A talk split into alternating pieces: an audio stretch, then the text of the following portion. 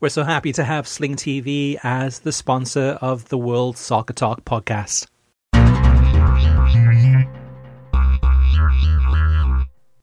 This podcast is presented by Sling TV from the Premier League on USA Network and NBC and Ligue 1 on beIN Sports, plus Copa Libertadores also on beIN Sports. You can watch all these leagues and tournaments live on Sling for a starting price of $45 a month compared to Fubo's $70 a month. Hello and welcome to the World Soccer Talk podcast. My name is Christopher Harris. I'm joined by my co-host Kartik Krishnaiyer. Kartik, uh, there's a lot to get to this week, but one of the first topics I want to bring up is um, an article that appeared this week in Awful Announcing, which is uh, a website that uh, covers pretty much all sports, but more so from basically kind of the uh, all sports version of World Soccer Talk, which goes into just uh, you mean talking about basketball, American football, baseball, uh, TV coverage, announcers, stuff like that, celebrities, etc. And they had a story this week about uh, CBS Sports' coverage of the UEFA Champions League um, and Champions League Today, the, the show that they have.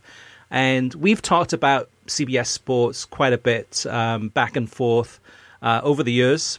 Uh, mean, we broke the story that uh, CBS Sports had acquired the rights to the Champions League uh, a few years ago.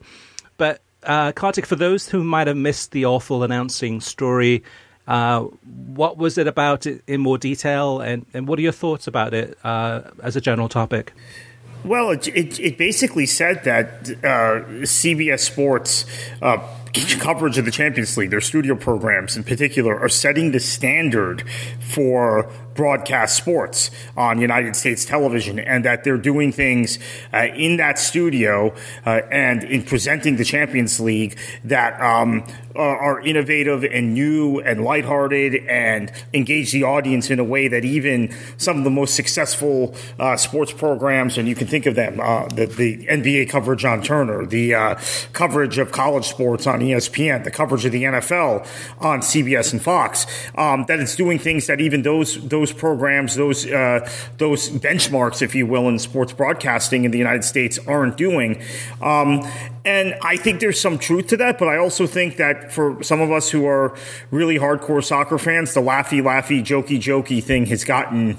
Um, a little over the top, right? I mean, the very, you know, we've complained in the past, Chris, about the formulaic nature of, of, of how NBC presents the Premier League. And they've, they've, you know, tweaked that a bit the last year, year and a half or so since they uh, re upped the rights. They've, they've gotten a little more uh, creative. But there is a certain comfort level for those of us looking for analysis and, and just kind of a straight presentation in that versus the CBS approach.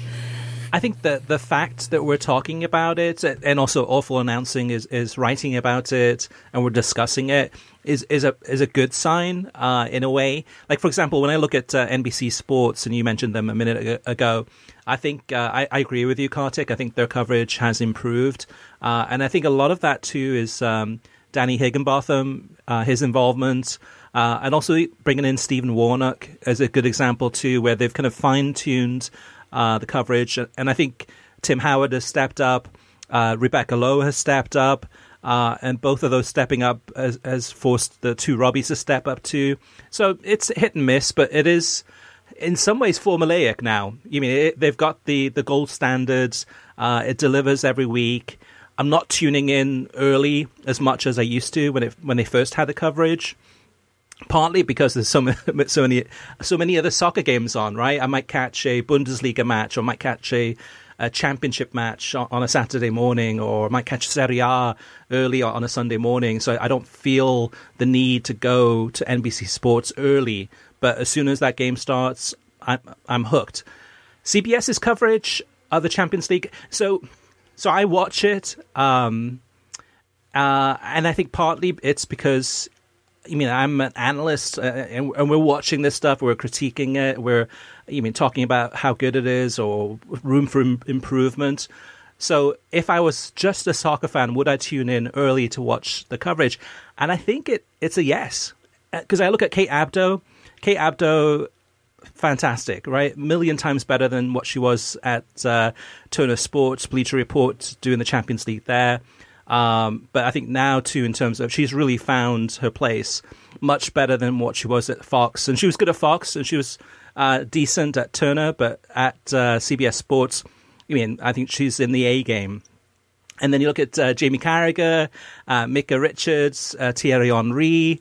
I think the three of them have a really good chemistry together. Uh, and, and looking at this week's coverage of the, the UEFA Champions League, there were some segments where I'm like, okay, this is funny. This this is really entertaining. Um, this is this is good to watch. Others that are kind of it's hit and miss. Others that are like, ah, that that, that doesn't really interest me at all. Uh, but I still continue to watch. So I think I think the fact that we're talking about it is a good sign because it, it is so different. It does shake things up. It is so different than others.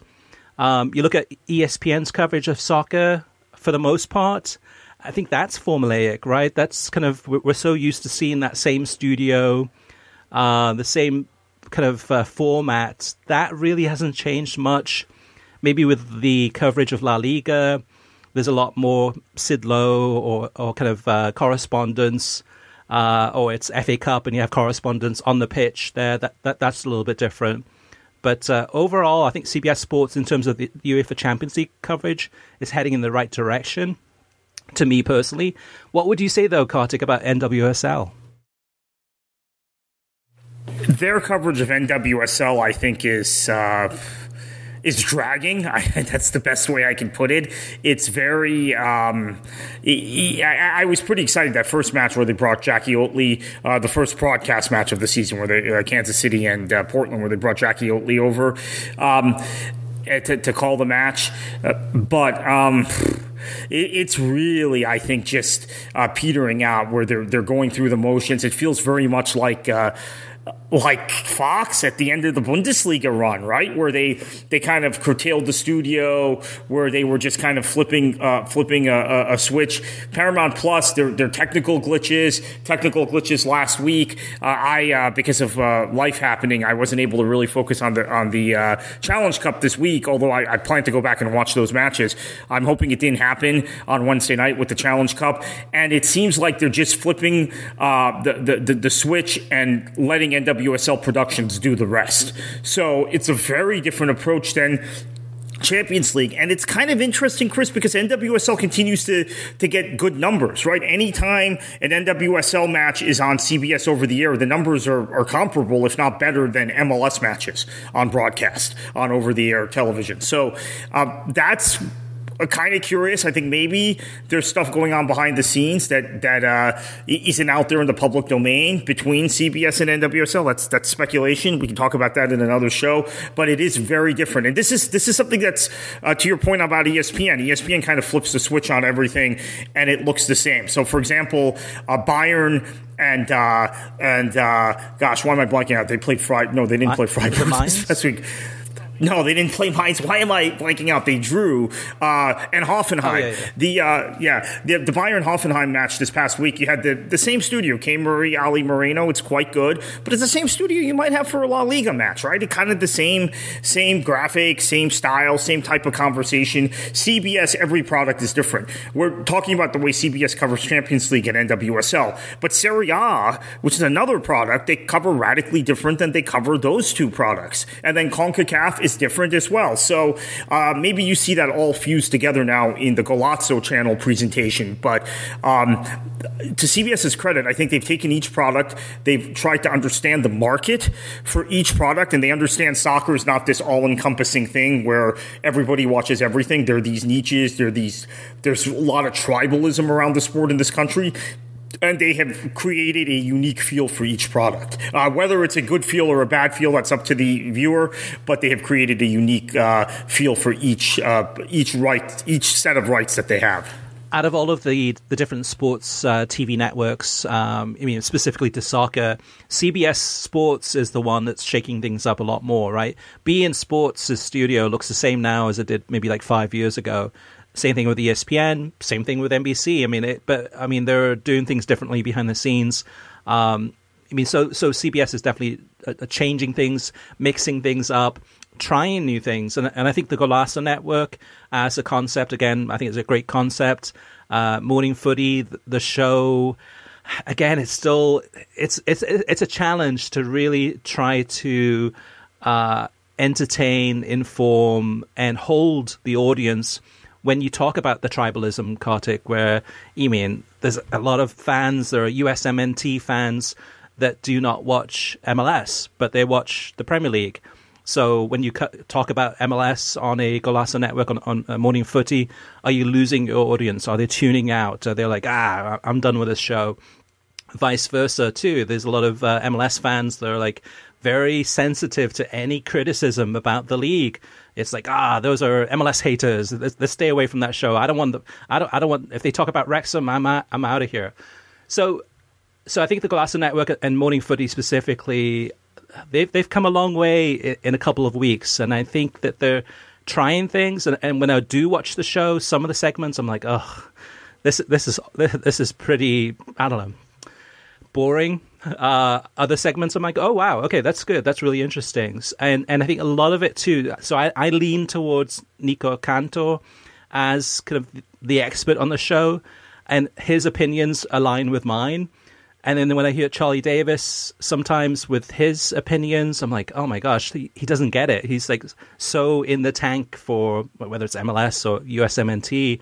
But however, I would say that he has grown in a couple of weeks. So he's talking about topics that I never knew that he had uh, any knowledge or experience in. And I think part of that too is with uh, the, with uh, CBS Sports. Charlie Davies was used for, for the most part for the last couple of years really on the on the Concacaf Nations League coverage, on the USMNT uh, coverage. And I thought that uh, when they had that and showed those games, or they still have it, when they showed those games, Clint Dempsey was the one that kind of had the honest, critical analysis, and Charlie was the one that had very much in the tank about USMNT and MLS and kind of defending them, being kind of a little bit uh, defensive or a little bit sensitive to any criticism of, of any players. I'll give them full credit uh, to CBS Sports and the Golazo Network and Morning Footy for, for trying different things. Um, there's a lot of things that can be improved with that show that they should be doing that they're not doing, and uh, but I'm, I'm interested to see where it goes from here. One thing I should point out real quickly is that ESPN has added, uh, which uh, people who subscribe to the ESPN FC YouTube channel have probably seen, these YouTube quick reactions after matches, uh, generally hosted by Kay Murray. Sometimes it's Mark Donaldson.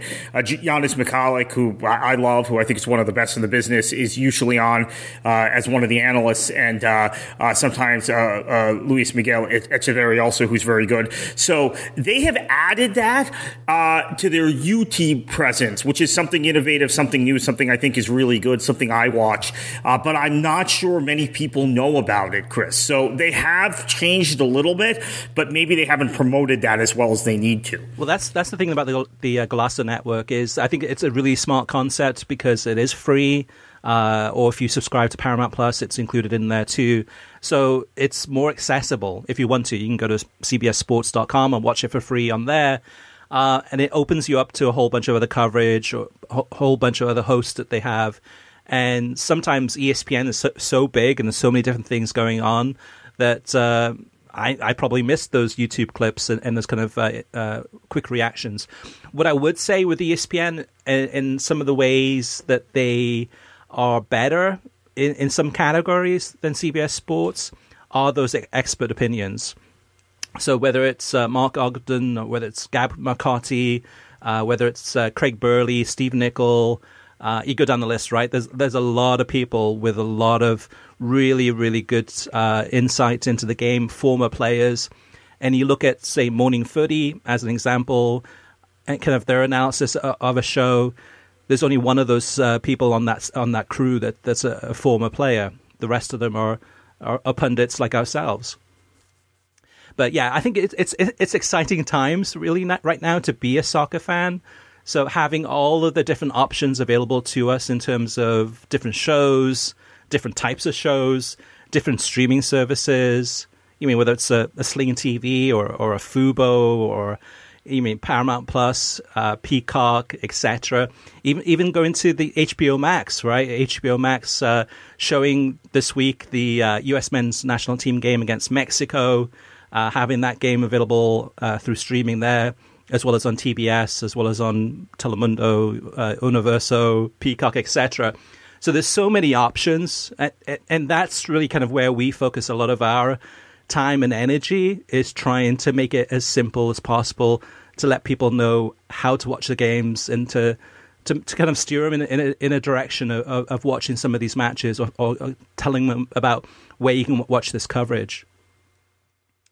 Speaking of that, Kartik, uh, one of the things I, am interested in, and for a lot of listeners probably listening to the show right now, uh, this may be old news by the time they listen to the show, but I, I really think in terms of Wrexham uh, AFC, um, it's probably one of the best times to be. I'm, I'm, not a Wrexham supporter, but it's one of the best times to be following Wrexham because I think every single thing that they're doing, both on the pitch and off the pitch, is is is is perfect. Right, it's perfection. And we have this weekend this game, uh, Wrexham against Boreham Wood on Saturday. I think it's 1.30 Eastern time. Um, and available through streaming through National League TV, so you have to pay to watch the game. But if they win this game, they're through. Automatic promotion, uh, winning the title, and into League Two. If they do make it, Kartik, I mean, and at this point, hopefully, hopefully they don't screw up and, and miss out, and Notts County wins the title. If they do make it into League Two, what is what does that future look like for a uh, a Wrexham AFC supporter uh, or or someone interested in the club? watching that league from the United States, what will that experience be like in League Two? Will it be better than what it is in the National League uh, as it is now? Well, I'm not pulling for either side. I have to preface it by that because Notts County was one of the 12 original clubs in the Football League, and I want to see them back in the Football League. So, uh, I, uh, good luck to Wrexham, but also good luck to Notts County. Uh, what it'll be like for the side that's uh, promoted, uh, presumably Wrexham in this case, is you can buy an iFollow subscription to see every match uh, streaming. Sometimes the streaming quality isn't so good. I'm going to warn about that. Um, but you can buy an iFollow follow subscription, and occasionally, particularly during international breaks, if you're in the United States, matches from League Two are on ESPN Plus. Although my sense is because it's Wrexham, and obviously the ties between Wrexham and Disney, you might see uh, more games broadcast on ESPN Plus, and you might see maybe some games on linear, perhaps, like we saw during the FA Cup run this year.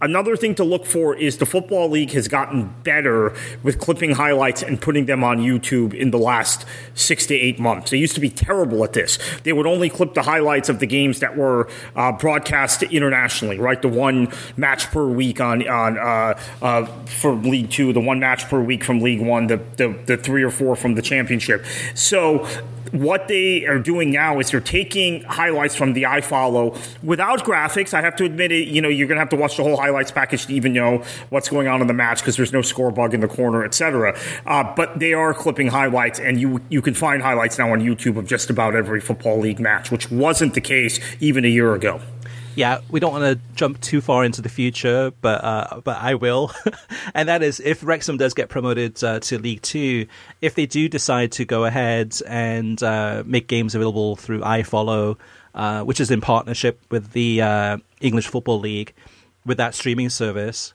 is that it will cost um, the average soccer fan in the, in the, United States probably anywhere between $150 and $250 a season to subscribe to that to be able to watch every single home and away game, except for those games that do show up on ESPN Plus, which might be one or two games a month. Um, very few as as of right now.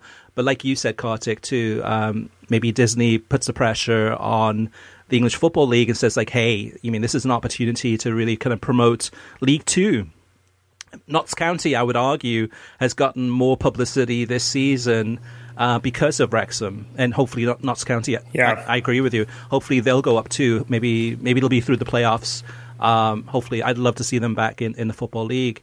So um, the other thing about this Wrexham thing, though, too, if they decide to not go with iFollow, if they wanted to, they could set up their own uh, streaming service outside of iFollow and say, okay, we're going to go ahead and show all the games. We're going to uh, basically handle all of the streaming ourselves. Obviously, probably outsourcing it to somebody and charge a different price and include different coverage and, and features and, and footage. that's that's a possibility if they wanted to do that. Uh, however, if they were thinking about doing that, they would have, would have probably well, would have had to start making plans uh, well in advance to be ready to be able to actually handle that.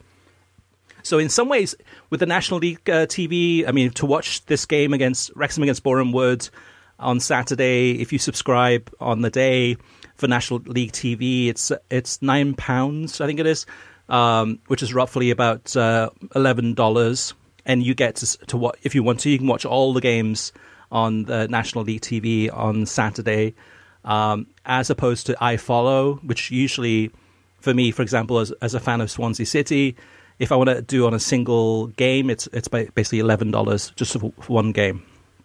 But yeah, it, will be uh, definitely fascinating to see what Wrexham does if and when they get promoted. Kartik, uh, big news this week from uh, US Soccer and that is that uh, they and uh, the Mexican FMF have uh, filed a joint bid uh, to co-host the Women's World Cup in 2027. Now, if successful, if FIFA uh, agrees with us and, and uh, gives the 2027 Women's World Cup to the US and Mexico, um, the decision is, is, is expected next year.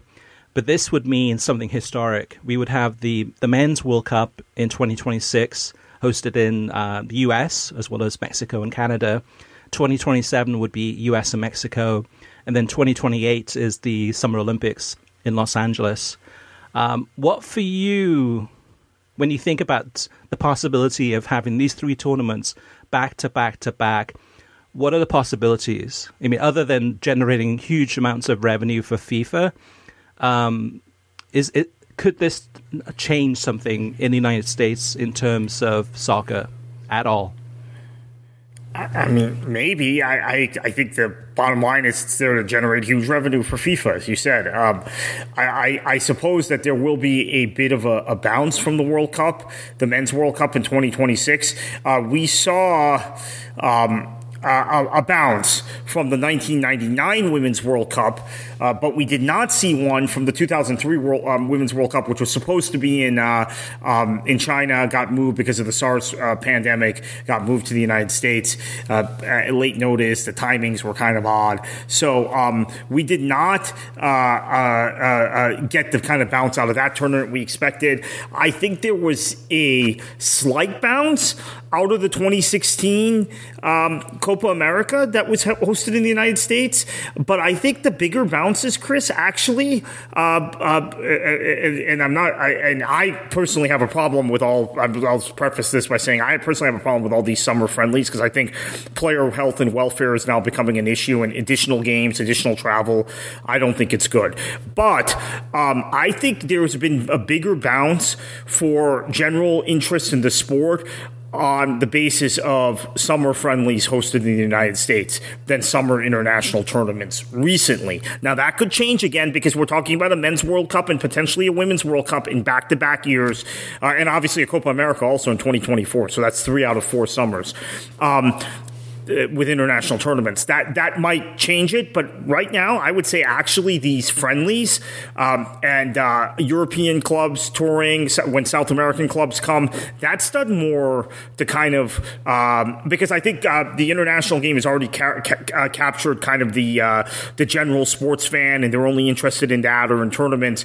The um, hardcore soccer fan has been cre- captured and created or, or stimulated by summer friendlies. Yeah, that's interesting. You mentioned that, Kartik, because it's uh, contrary to other people's opinions, right? A lot of people out there say, like, ah, you mean uh, these summer friendlies, what a waste of time. Only the C team shows up. Uh, nobody cares about them. And the reality is, you know, and I know, it, we've seen it firsthand uh, in the International Champions Cup, which seems to have basically disappeared now because it's been replaced by the Leagues Cup as well as uh, other tournaments or uh, other competitions. I think the leagues, the actual the actual teams, have gotten smarter. Some of them are going out on their own, knowing probably learned a lot of lessons from the International Champions Cup and saying, "Hey, if we're Manchester United, we can go ahead and uh, do a tour ourselves. We'll play um, our academy team will play Wrexham. Our full, first team will play uh, Borussia Dortmund in Las Vegas." And we're going to announce a couple other major friendlies and, and actually probably generate more money that way, perhaps, or, or at least uh, be more in control. And I think, um, but we've seen those sold out stadiums. I was at the uh, Real Madrid against Manchester United game at uh, the University of Michigan all those years ago when it set a record uh, uh soccer attendance ever in this country and having said all of that, and you and I know that, Kartik, but there's still a lot of people out there that really dismiss some friendlies and say, like, ah, you mean this is, it's basically kind of um, bandwagoners or just people jumping on, on this thing. And, and you saw it last summer too, right? The Chelsea against Arsenal game in Orlando. And just the, the passion and, and and all of these Arsenal fans that have come from across the country to come to a game, to watch a game, to see them in person, and see at that time how they completely were so much better than Chelsea. And you and I were talking about, I think, what in July uh, or August, as soon as the season started, our concerns about Chelsea. And there were a lot of people on Twitter that came after us saying, like, ah, you guys are just Chelsea haters. And we're like, no, this is what we're seeing. We're seeing we're seeing faults in this Chelsea side, um, so on and so forth. So it, it is interesting, right? Because I think uh, I agree with you. I think yeah, definitely these these club friendlies. Uh, yes, they generate a lot of money for the clubs, but also they do build a lot of, uh, of fans, and I've seen that personally. Um, from from my experience too, where it has created fans, it has uh, made soccer fans like that club because they came over and they continue to come over and they feel a connection. And with the international teams, yeah, definitely U.S. men's national team, etc. Um, that builds fan bases too, but how often do we get to see the US men's national team, right? We saw them in January play a couple of friendlies against Colombia and Serbia. We saw them this week play a friendly against Mexico. Well, I mean, you have to you have to you have to rob a bank to go see the U.S. men's national team play in person. I mean, I, that's that's the reality of the ticket prices. I mean, the U.S. Soccer Federation charges more for uh, meaningless friendlies uh, for the, the, U.S. men than France charges uh, the world champ, or they were the world champions, right? They got to the finals this year, uh, uh, but uh, to the World Cup final. But you know, one of the great, the, the, elite footballing nation charges for qualifiers, UEFA Euro qualifiers or World Cup qualifiers. So let's put that that in context, right? I mean, part of it is that uh, supporting the U.S. men's national team has become a, a, very elite thing. And there's no kind of participatory culture in it like there is for these Arsenal fans. You know, a lot of these Arsenal fans I talked about in Orlando, they didn't actually go to the match, right? They, they didn't actually go to the Citrus Bowl that night. They were there to partake in the club culture, the rituals, the customs, uh, and it didn't matter what players played for them, right? Again, this is the other thing when people say, oh, well, they send C teams. Okay, they send C teams, but they're still wearing the Arsenal kits. They're still doing the Arsenal things. And again, I personally don't like these friendlies because I think we're at a point where there are too many games. There's too much travel. I wish we would just call a timeout during the summer.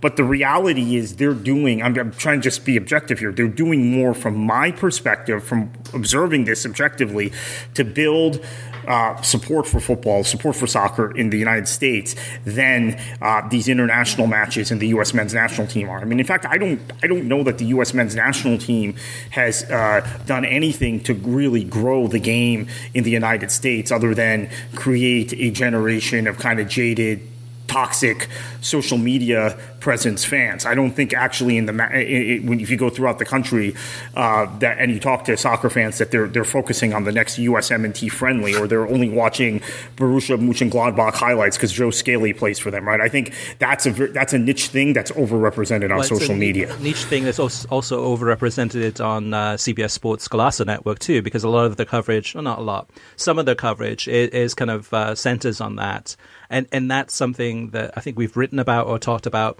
before, where I think it's. Uh, it's uh, social media sometimes driving content, and and I don't like that. I mean, because I think it's one of those things that um, it's misguided. It's uh, that that's part of the the the footy morning uh, morning footy show. I don't like is where it goes down that rabbit hole where it's like, come on, guys. You mean yes, there are, are there are USMNT fans that only watch um, Borussia Dortmund or only watch Frankfurt because of one player on, on the pitch. But that is not the majority. That they're, they're not even watching the Frankfurt or Borussia Dortmund games. Honestly, right. Chris, they're watching highlights, and then they're exaggerating the quality of that American player because the highlights have been selectively cut. I mean, it's it's unbelievable, and I don't know how these people can uh, make judgments about club football and players when the only thing they're concerned about is a U.S. friendly three months down the road. So, what I would say that, so kind of circling back to what we talked about uh, a minute ago, is for the possibility, right, of the Women's World Cup coming in 2027 to here. Plus, we know we, have got the 2026 World Cup and we've got the 2028 Summer Olympics. There is an opportunity here to really grow the game because you mentioned that the US MNT are really not growing the game, but from the, the amount of revenue that's going to be generated from these competitions, most of it going to FIFA, uh, a lot of it going to the US economy, but there will be a lot of revenue coming in for, for US soccer they need to make seismic changes to improve this game in the in the United States. Um, they really need to kind of think about okay, what is this going to do for us? Other than to, to basically kind of pay the legal bills on, on a lot of these lawsuits, but but thinking for the future because for the 1994 World Cup, um, the money that came in, the millions that came in from that, that started Major League Soccer. Uh, you mentioned the 2020, uh, 2003 Women's World Cup. That was you mean almost tw- 24 years ago by the time 2027 uh, rolls around. Um, so there's opportunities to go ahead and, and take that money and do, and do something and, and, and positive by the, with it. By, by the way, to your point, right, right to your point, the 2016 Copa America, we saw how much money because U.S. Soccer's records were public. Uh, we saw how much money that put in the U.S. Uh, Soccer Federation's coffers, and most of that money ended up being redirected and repurposed to, to, to handling lawsuits. So it gave the U.S. Soccer a huge surplus, uh, uh, an incredible amount of money. I, I, I wish I had the, the financial report in front of me. I could tell you how much, but it was a, a lot of money. And then we saw legal fees because of all these these uh, antitrust lawsuits and, and equal pay the, uh, lawsuits and, and, and such that the U.S. U.S. Soccer had to then uh, was a defendant in, and that money could have been put to grassroots soccer. It could have been put toward promoting the U.S. Open Cup, making the U.S. Open Cup a more viable competition, which I think should be the first responsibility of this federation. Instead, it went went to def- uh, being defendants in lawsuits because shareholder again i want to stress this stakeholders in the game leagues whether it's nasl players whether it's when, it's the us women um, other entities involved in the sport like relevant sports clubs when it was miami fc and, and, and stockade fc uh, obviously i, I, I prefaced uh, this by saying i worked for miami fc at the time had to uh, enter litigation against the federation because of the way they were doing business. So um, this surplus, the, the, money they make from these competitions, could go uh, be repurposed in the wrong directions if they don't shape up. Yeah. Or, or, vice versa. It could go in the right direction if they do shape up and, and realize what changes they need to make to, to really help grow this game in the future because there's a lot that needs to be fixed. Um, so yeah, hopefully we'll, we'll talk about more of this more of this in, in future episodes. Uh, one quick thing in the TV streaming news, Kartik, before we go on to the listener mailbag, and that is some great news from um, CBS Sports Golazo Network. Uh, I'll, I'll, let you uh, uh, tell the listeners about that.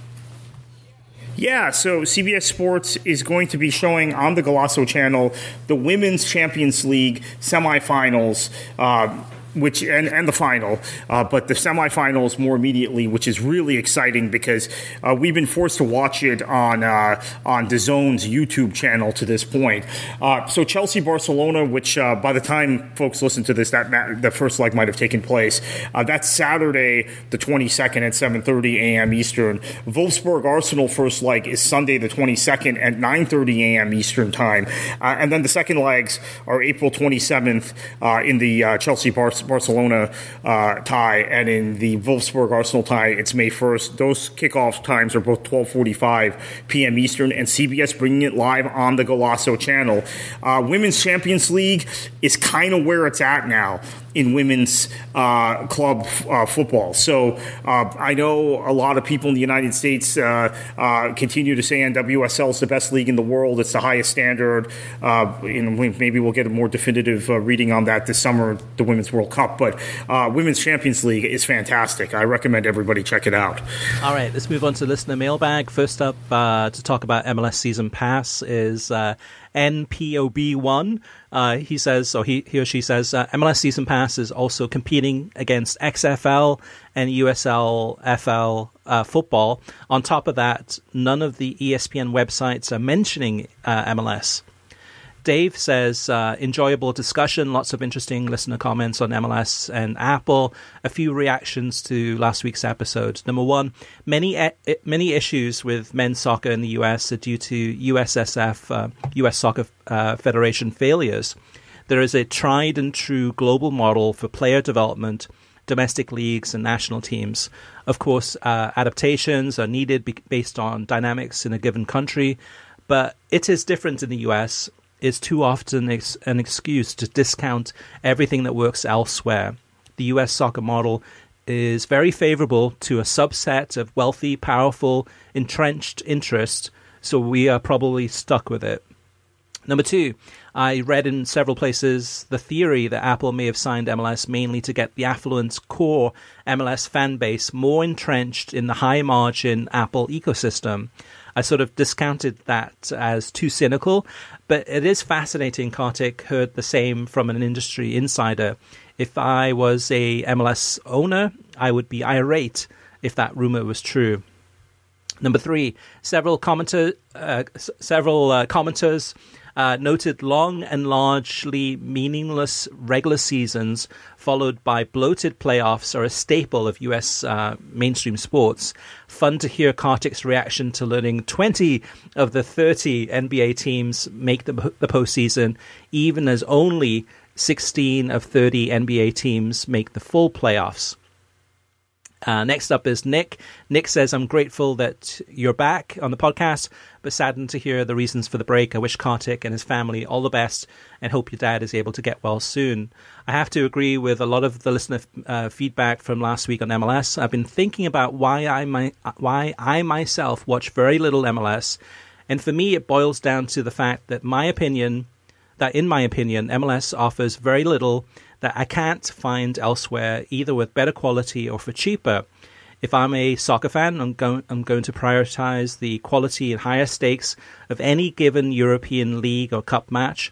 If I'm a soccer curious US sports fan, I will likely still lean towards European games as MLS clashes with larger US sports leagues, except for a few summer months, and the subscriptions for European competitions are far cheaper if a if I'm a USMNT fan, most of the top players I'm in, uh, most interested in uh, play in Europe anyway. The only two things that MLS offers that I can't find elsewhere are number one, the ability to see games in person, and number two, the ability to see live games on TV in prime time. For me, the first point is irrelevant as I live in the New York metro area.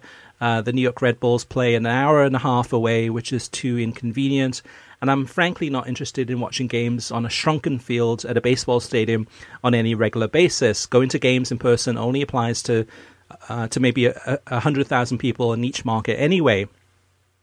The second point for me is also not a strong enough reason to watch MLS, as I will either get my soccer fix watching live matches from Europe in the in the morning or early afternoon, and then do something else in the evening or if I'm not able to watch live matches, I will watch recorded matches and or highlights in the evening in place of MLS.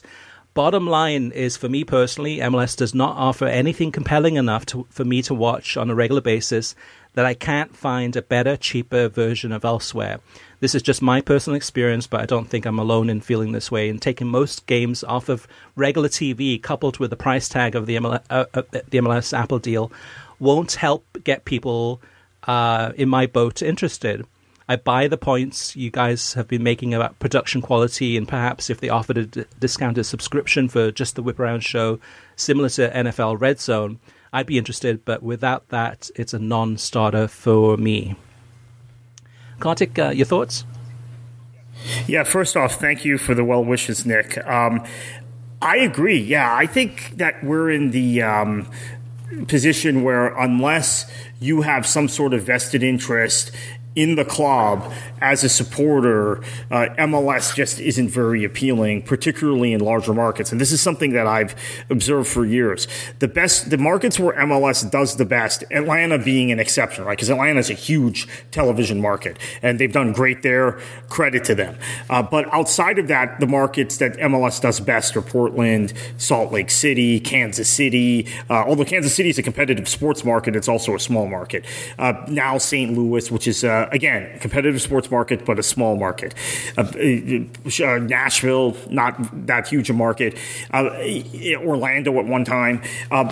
The bigger markets, MLS really struggles in. The, the, the top TV markets, uh, top largest urban areas in the country, Philadelphia, uh, they've done okay, but they're still uh, down uh, the pecking order there. New York, they're not doing particularly well. Boston, they're not doing well. Los Angeles, I don't care how good LAFC is, there's still a blip there. Uh, the San Francisco Bay Area, they've never registered. Uh, Miami, Houston, again, Dallas, huge uh, metro areas, huge urban areas, they don't do very well in. So uh, I think that uh, Nick, you're onto something, and uh, maybe it's places where it's more it's more convenient to get to the stadium. Maybe there's more uh, of a local pride factor involved that they do well, and they do well in those places. Nashville's been great, right? Charlotte's going pretty well so far. Um, uh, but I but like I said, I think that with the except oh Chicago is the most notable one, right? Huge market where they just are nothing in.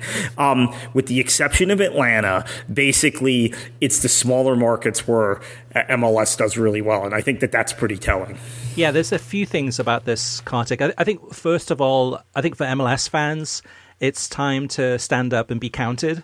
So if you do support MLS and you're, a, you're a fan of an MLS team, um, you mean subscribe to MLS Season Pass because that's really pretty much the, the only way to to watch uh, the vast majority of games, or actually all of the games.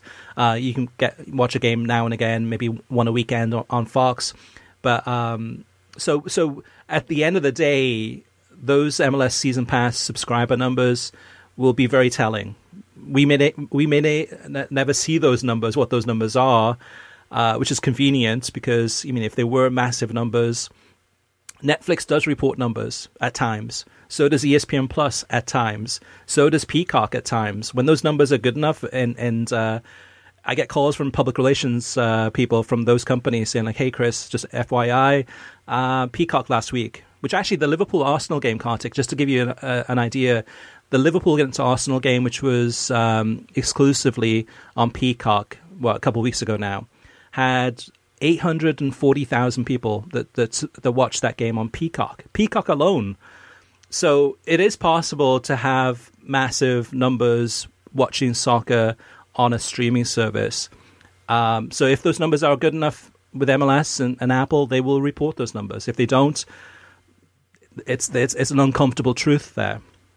I think the other thing about um, MLS in terms of uh, this season too is that I mean what's there to look forward to? So I've mentioned on previous uh, episodes uh, maybe a big signing, right? Maybe a Messi or or someone of, of that level. Um, but then you're you're riding the coattails of that player to watch the league. The same thing for the Leagues Cup. Leagues Cup. I mean, MLS is riding the coattails of Liga MX fans. They know how many Liga MX fans are out there, how passionate they are about their team, about their country. Um, about those players. They are hardcore of the hardcore. And with that comes massive numbers to watch those games. So MLS, in many ways, smartly doing good business, d- did the deal with uh, Liga MX because they know what that fan base can bring uh, in revenue and subscriptions to MLS Season Pass. But again, it's MLS riding the coattails of, of Liga MX. Outside of that, yes, I would say let's look forward to the playoffs and and the MLS Cup final, see how it goes. But it's a bad time of the, of the year in terms of the calendar.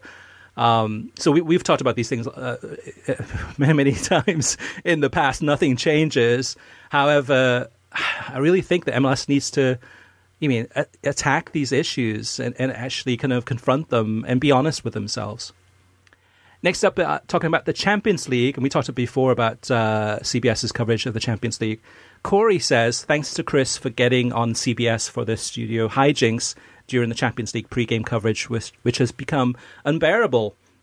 As a, as a fan invested in the big knockout matches the past two weeks, having to sit through their forced chuckles and staged irrelevant topics while squeezing in short bursts of simple analysis between commercials was a very frustrating experience.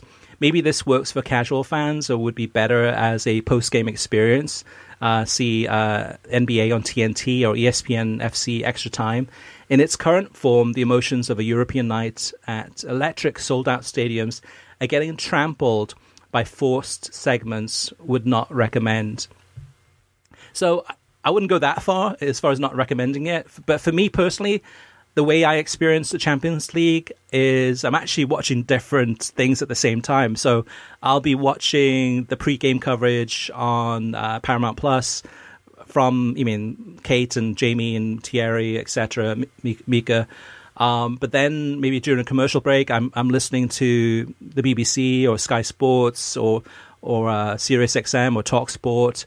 And, and, trying to take in all of the different bits and pieces, or, or, on social media too, looking at different clips as far as what's happening in the stadiums. And oftentimes, I'm finding myself learning more or finding out more information from those other sources than CBS, because CBS has spoke, focused so much time on kind of the entertainment feature, right? It's it's almost it's all about them. It's not so much about the games. The games are kind of like secondary, just the way it's been treated. Uh, a lot of it is about the personalities, and those personalities are great, right? I mean, I, would say all of those. I mean, Kate, um, Micah, Thierry, and Jamie are all people that we respect in different ways as professionals. Um, they have fun, definitely. Um, but it is again going back to the very beginning of this show. It, it's very hit and miss. I mean, some of it is good, some of it's bad, some of it's it is entertaining, some of it's I'll t- t- uh, turn off and watch something else instead. Um, but it gets us talking about it. All right, lower league soccer, Kartik. Uh, we we got a lot of feedback from listeners uh, discussing uh, last week's uh, podcast about lower league soccer. Danny Hatsune says uh, US lower division soccer is all dead unless you buy your way into MLS. Without pro rel, watching soccer in the US is useless. Teams fold left and right, and USL has no exposure thanks to being behind a paywall. I I'd rather support real teams that play in real leagues. So I want to get your feedback on that, Kartik, too, um, as well as I, I know you got some heat uh, for last week's comments about uh, USL in particular in terms of the quality level. Just want, just want to give you an opportunity to kind of talk about that if you want to, uh, as well as to, to address uh, Danny's uh, comments about uh, watching. he'd rather watch real teams play in real leagues. Yeah, I, I, I, get that, Danny, and I and I agree in, in the sense that the U.S. system is filled with uh, closed leagues that really don't follow FIFA rules. Right? It's not just MLS that doesn't. Honestly, uh, I would include uh, every league in the United States has some sort of closed, uh, franchise-based, uh, uh, league-driven uh, mechanism that, that prevents it from, from being as organic as it should be. Uh, that having been said, these clubs are very important to local markets. You see what Chattanooga FC, which started as an adult amateur club in NPSL uh, around 2009, what they've done, uh, and they're now a professional club, but what they've done for their local community and the kind of support they've been able to sustain in that market and grow the sport and grow interest in the sport in uh, in Tennessee. Uh, same sort of thing with Detroit City. Uh, there are countless examples of this. I know we're going to get into one of the examples in a minute with someone writing in the mailbag. Um, but in general, I want to make a, a, comment about some of the backlash I got for what I said on this podcast uh, earlier in the week, which really surprised me, uh, but actually it shouldn't have surprised me. I, I, I know the subset we're dealing with. Um, for me, constructive critiques are important. Uh, we want the product to succeed. I want USL. I really want USL to succeed. I'm, I'm a am uh, a lower division guy, as I think many of you know, and in terms of my orientation to the sport in this country. Um, and the reality is, uh, for those of us on this podcast, Chris and I, uh, and so many of our listeners and other people involved with World Soccer Talk, we care enough about lower division soccer to actually make the critical suggestions that should uh, uh, make people uh, think more about how they can grow these leagues and their local clubs if you don't like those suggestions, I quite frankly, I think maybe you're living in a bubble and, and think that um, USL or NISA or whatever league we're talking about, NPSL, is much bigger than it is and has a much bigger fan base than it does. Um, in the bigger scheme of things, uh, these products have to market themselves better. USL has to market itself better. NISA has to market itself better. NPSL, I've seen uh, um, uh, backslide the last couple seasons, quite frankly. And I think any uh, you talk to anyone objectively within the industry, they agree with that. UPSL, same thing. Um, I'll say I've seen serious improvement in NISA this year, um, both on the pitch and uh, in terms of their marketing, but they're still a long way away and have to continue to improve, and we're going to continue to make those critiques so they do improve. Um, if you're a lower division fan or involved in lower division soccer in this country, you need to stay humble and hungry. Uh, if not, uh, you're going to have the same arrogance and entitlement. You're going to reflect the same arrogance and entitlement that's so often lower division fans claim MLS fans and the media and people involved in MLS have. Yeah, you're, you're showing some of the same characteristics if you don't uh, take these constructive critiques and try and build on them. I'm very curious, Kartik, um, what the plans are for USL, NISA, NPSL. Uh, you mean MLS Next Pro, etc., etc., all, all of the lower league divisions in the United States, based on 2026, 2027, and, and to some, some regards, 2028. What, how are they going to take advantage of these opportunities that are coming to them? What is US soccer going to do to make sure, or to try help uh, organize this together, create a system, or, or whatever it may be, right? Um, there's opportunities here for the leagues and for the U.S. Soccer Federation to really correct things. I mean, make things better, improve things, um, make it so that there is more interest from the lower leagues all the way up to the top leagues. You mean in some markets in the United States, as it is right now, um, there may not, may not, be a local team, or if there is a local team, uh, what is their pathway to grow as a club through the different divisions? Is there a pathway at all? Why should someone be invested, not money wise, but with their time and energy in a local club? So then there needs to be meaning there. Uh, there needs to be a reason to exist, reason to, you mean, to work hard, to you mean to to focus and, and improve on the pitch, and how that helps the whole system in general in the United States. Yeah, and, and you know, it's been 58 months since uh, the U.S. was awarded hosting rights for the 2026 World Cup. And I had hoped by now, and I granted COVID was in the middle of that, so maybe that's an asterisk.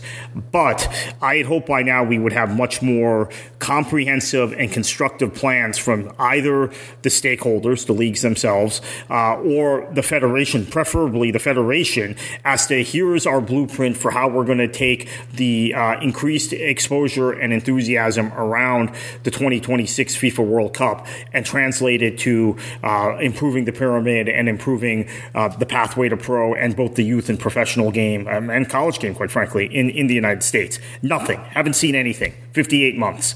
Um, it seems like they just want to collect the money, uh, go to the bank with it, and then uh, hopefully spend it on, on good things, but maybe it'll be spent defending themselves from lawsuits again. You mentioned uh, Greg's comment, so this read out Greg's comment. He says, uh, "Very good discussion last week. Uh, good points uh, all around about what makes lower leagues successful. I used to live in San Francisco, and there are decent, inexpensive lower league options. Uh, San, San Francisco City FC, which plays in USL League Two, is a majority owned by supporters." through a uh, inexpensive uh, annual fee, which gets you a ticket to every home match, a scarf, which you get to uh, vote on the design for, and a free beverage and food at one match. Uh, at least they did last year when I had a m- membership. Um, they play in the 49ers uh, first stadium in the middle of the city, easy to get to by bike or transit. In- individual match tickets aren't that expensive, and there's local beer and food vendors. Uh, the quality of play isn't the highest, but it's easy, fun, and cheap and, uh, to go to a match and they really connect with supporter members across the bay. Uh, is Oakland Roots, who do a good job with Vibe. Those matches are fun, I'm told. Though sadly, I don't, I didn't get to go uh, to one when when I was living there. There's another team starting up in Oakland as well, and there's uh, tons of good quality amateur leagues filled with Central South American immigrants, ex college players, etc.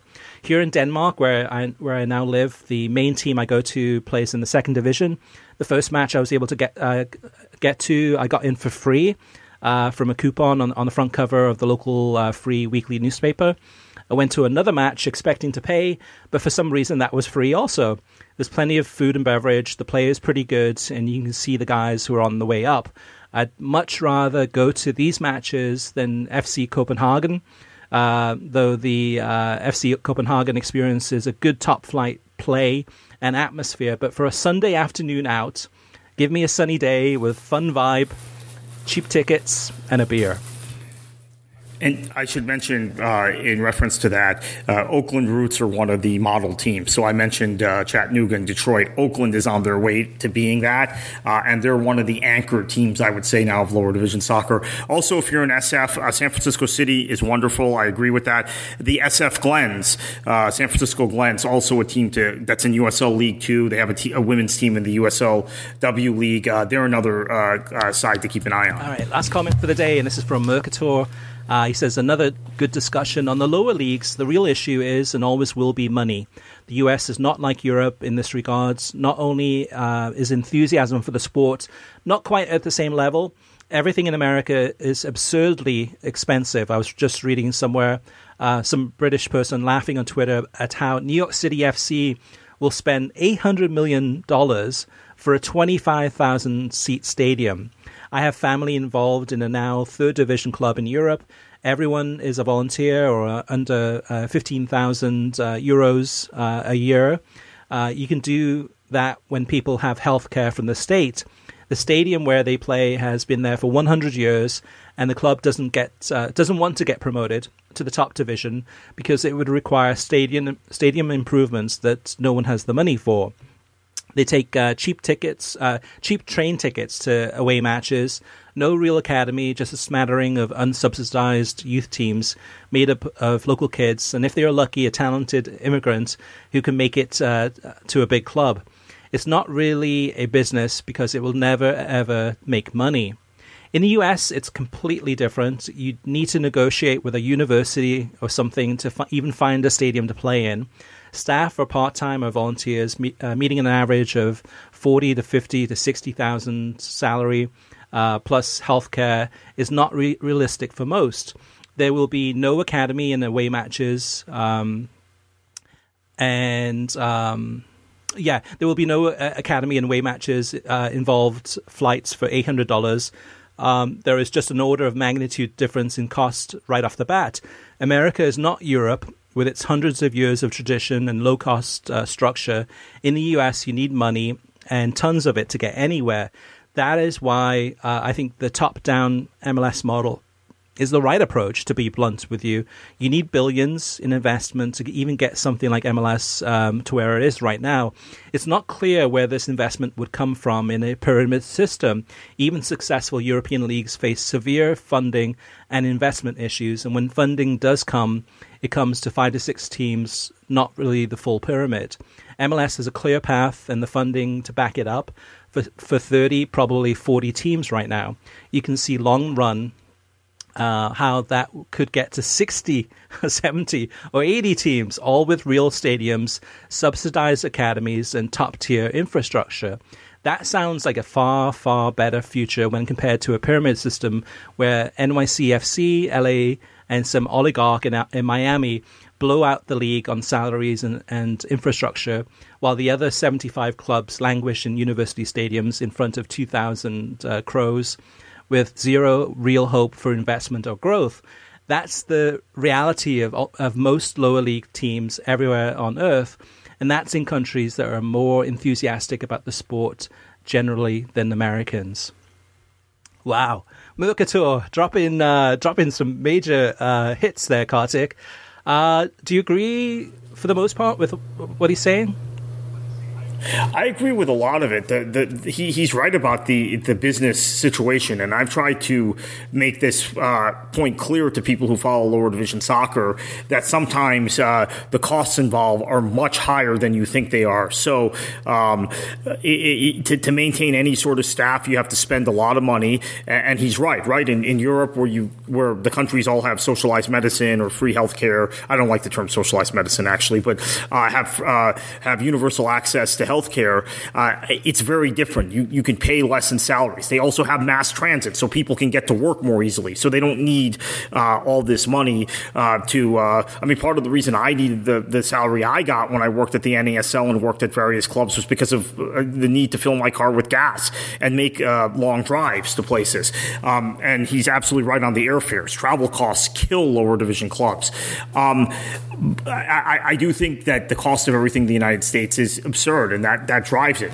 At the same time, we have a situation where the U.S. Soccer Federation has generated a lot of revenue, as we've already talked about. And instead of investing that revenue in mitigating some of those costs for lower division teams and building a real pyramid, and also um, allowing um, the U.S. Open Cup to go from being a, a, a, competition where the further you advance in the tournament, the, the more money you lose, uh, because you have to rent those stadiums. Everything Mercator mentioned, renting stadiums from the university. You also then have to pay for security. You have to market a game on short notice, which is usually midweek.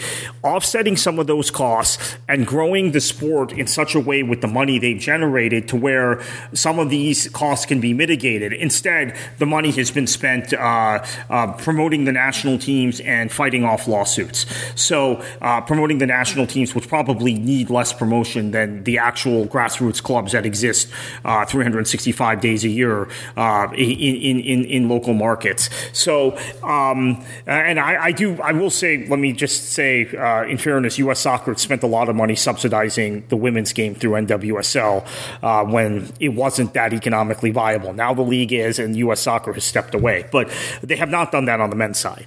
Um, is the point. And uh, I, I think there are a lot of good points in what Mercator says. And yes, under the current structure, because of U.S. Soccer's uh, uh, being an absentee landlord, being completely AWOL, yeah, maybe the MLS structure is the only thing that can work given the economics of the United States and the cultural differences between it and Europe.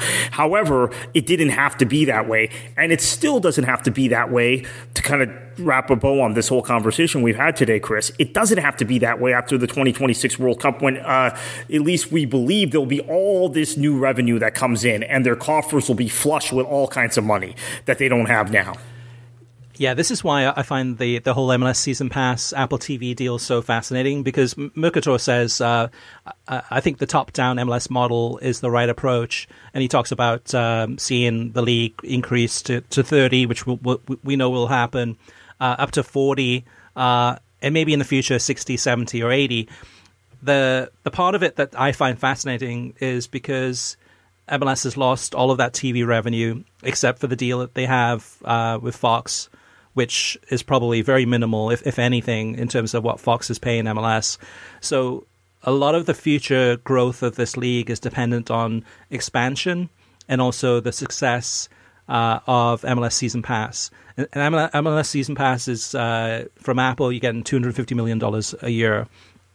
But for year one, how much of that money that uh, MLS spent on production facilities, on talent, uh, as many as 100 people, and that's just uh, in front of the camera. There's all the people behind the, the, camera, all the expenses, all of the investment that they put into making this a success.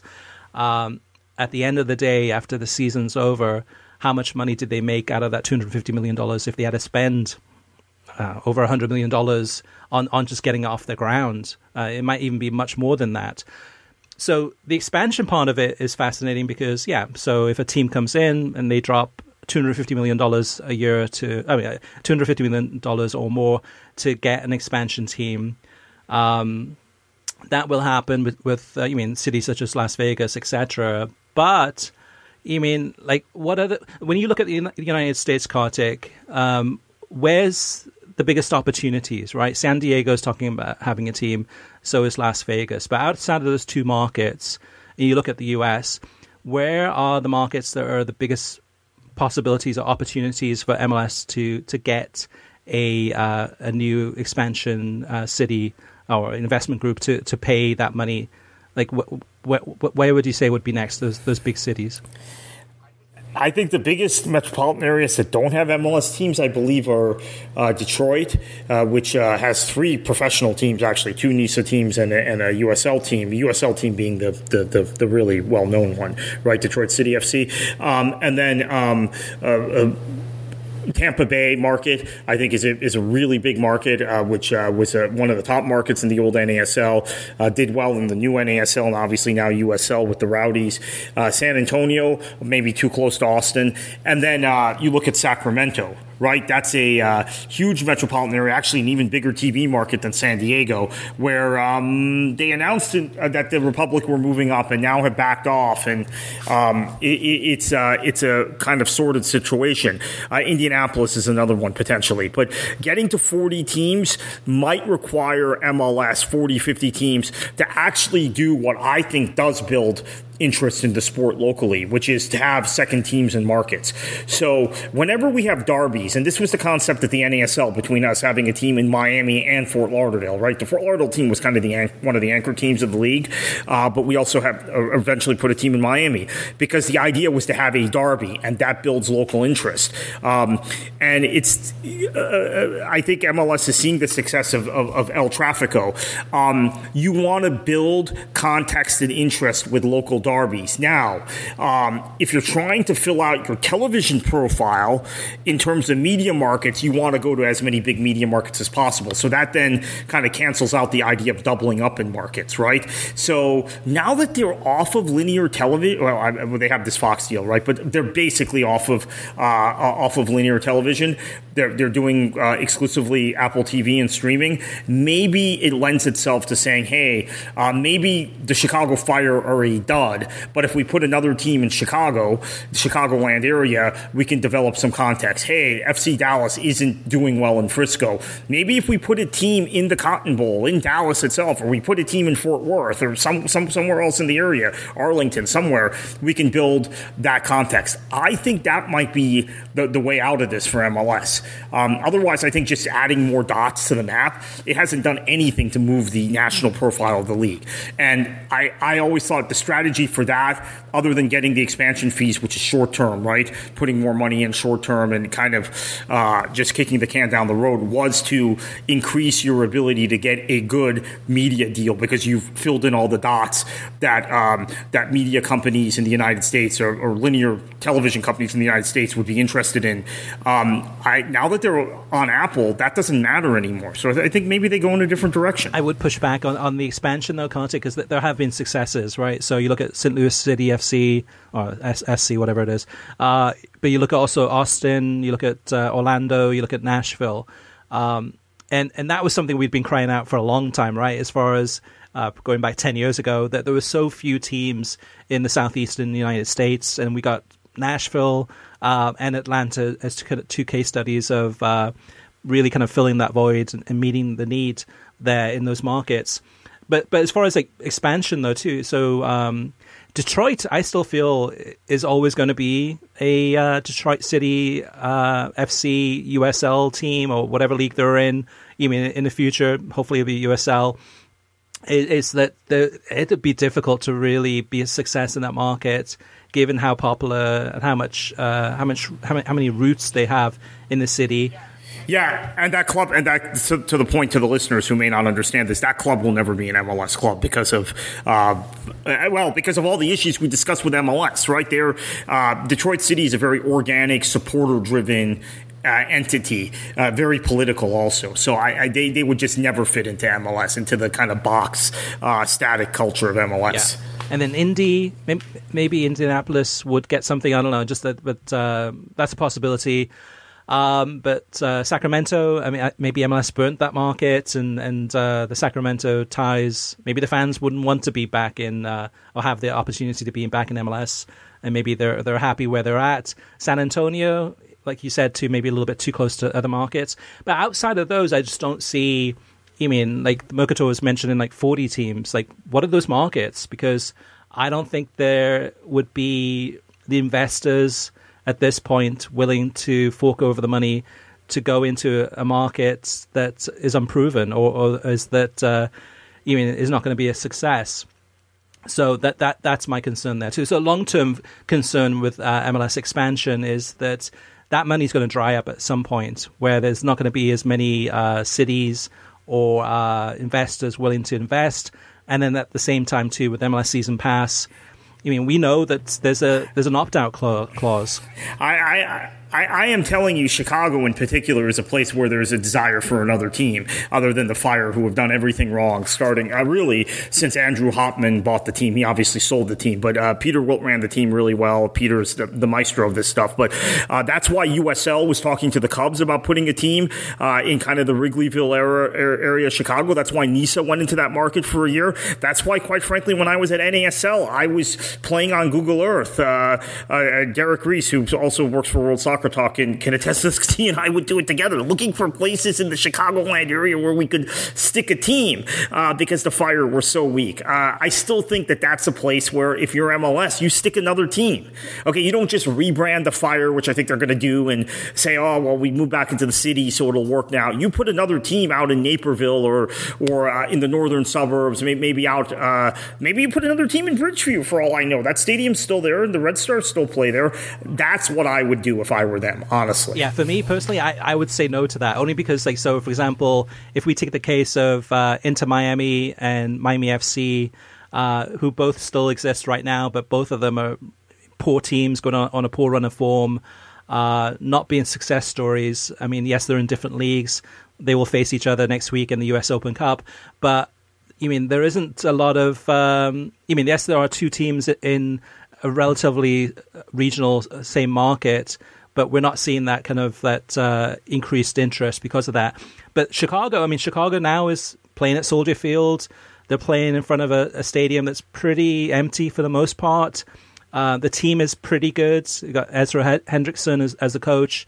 They're not a bad team. Uh, they've made mistakes. They're improving things, but just just adding a team to that market I don't think it's going. You need a strong team first of all. You, you need a strong MLS team, and then maybe bring in, a, in another team then then to add some competition, such as you had in the past with LA Galaxy, perhaps back in the day when they were you know, one of the best teams in MLS, and then you add LAFC to that equation, and now all of a sudden LAFC makes LA Galaxy look bad in terms of um, you know, kind of the, the success on the on the pitch, but yeah, good thoughts there, Kartik. Definitely. Uh, and listeners, again, thank you so much for all of the listener uh, mailbag uh, feedback there. If you do want to have your say, uh, there's a bunch of different ways you can get in touch with us. So um, if you want to, you can leave a voicemail. Uh, that is 561 247 4625. You can send us an email. That is web at worldsoccertalk.com. You can go ahead and uh, on Twitter, add us at World Soccer Talk send us a message there. Facebook.com slash World Soccer Talk. And of course, worldsoccertalk.com. Uh, click on the podcast in the main navigation and then uh, leave your comments in the most recent episode. And we'd love to read those out uh, in a future episode. Kartik, what's going on with uh, Beyond the 90 and the Substack and uh, the developments with Twitter? Yeah, so I, am going to try and use Substack notes as much as possible, although there isn't a critical mass of people on there. It's really kind of just influencers who are now just influencing one another because like people on Substack notes. But um, yeah, so uh, Beyond the 90 is on Substack. We just did a thing on Roberto De, De, De Zerbi that I wanted to do earlier in the week, just didn't have the time. Uh, but uh, that's a conversation for another day. But read the article, uh, what he's doing at Brighton, what he did at Sassuolo before. Uh, tactically, I mean, again, it did not necessarily from a result standpoint, but from a tactical standpoint, so interesting to watch Brighton today. Uh, and then at Twitter, I, I, get the sense that there's a there's a real fatigue and anger about Elon Musk and some of the changes he's made, and and uh, uh, the blue check thing I think is kind of funny. Um, and I should say that I actually pay for Twitter Blue because I I need to be able to edit my tweets because I make so many typos. Um, and those of you who follow me on Twitter have seen seen uh, so many tweets through the years with typos that you guys have had to transcribe in your head because I've made mistakes. So Twitter Blue has allowed me the ability to go back and edit those, which is uh, what I'm grateful for.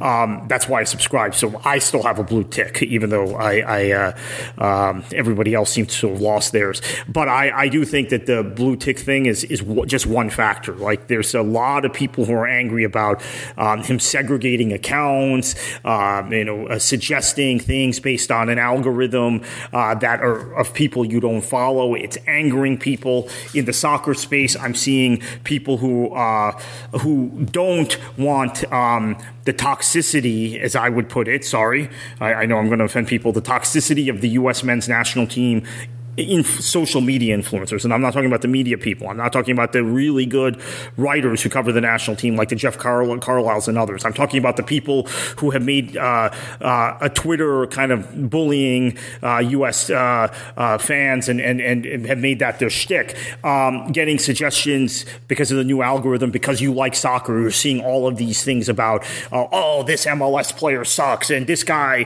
who's in a European academy should be starting, and Berhalter should be deported and all of this sort of nonsense. Um, there's more anger about that. And then I'm seeing anger about uh, people who are MLS fans saying that they're seeing too much from, from the Premier League, seeing too much of Wrexham. We know they're sensitive about that. So the algorithm has changed and, and, and people are kind of upset about it on on all sides of the uh, uh, of the spectrum in terms of soccer fandom. Yeah, yeah, no, it, it is it is interesting to watch uh, and all these changes because I mean, soccer Twitter has been a thing for a long time, right? As far as a place to go to to get into discussions and leave feedback and and uh, talk to to a lot of us. Um, to, to, talk about the beautiful game. I mean, there's there's other places too. I mean, there's you know websites such as ours there's Reddit, there's uh, Big Soccer, there's uh, there's Facebook, um, etc., Instagram. Um, it's all changing in many ways. So I, I, just find it fascinating to watch and see how these changes do impact our experience because uh, they certainly do in, in, in, different ways. All right, Kartik. All right, speaking of Wrexham and many other clubs from around the world, as well as national teams, uh, USMNT, of course, and, and others, uh, what are you going to do this weekend and what should the listeners do? Enjoy your football.